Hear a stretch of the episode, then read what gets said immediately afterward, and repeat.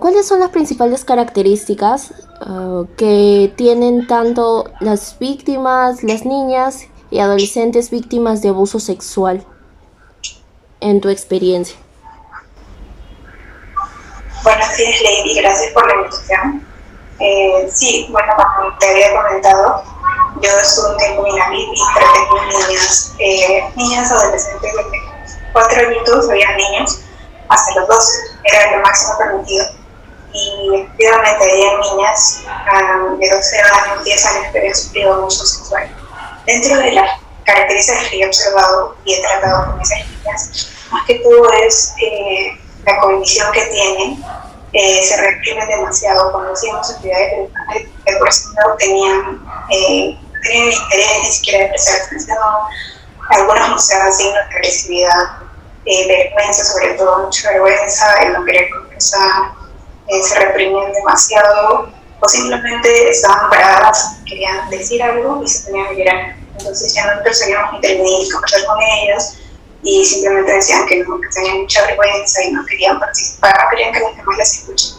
Específicamente, esas de las características que daban en niñas que nosotros habíamos visto en el historial, que habían sufrido eh, violencia sexual, abuso, tocamientos y bueno, mayores cosas. Eh, la segunda pregunta sería, si no se tratara a tiempo, este tratar a tiempo los traumas ocasionados por ese eh, abuso sexual, ¿cuáles vendrían a ser las consecuencias? Si se tratara a tiempo o si no, si no se, tratara a tiempo.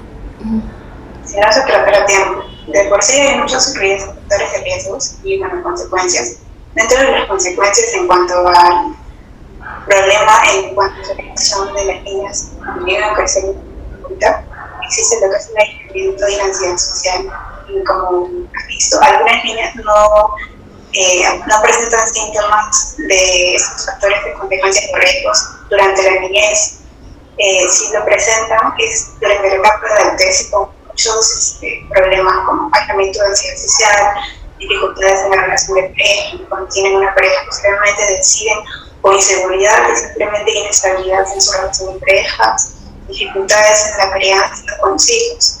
Eh, el hecho de quizás tener un hijo temprana edad es, apasiona, ocasiona por pues, un abuso, ¿no? por tener, no tener ese conocimiento o mayormente se van a lo que es la prostitución, cosas así, ¿no? Pues factores de riesgo, consecuencias que uno sufre cuando uno se ha tratado de abuso sexual también existe lo que hostilidad, la agresividad.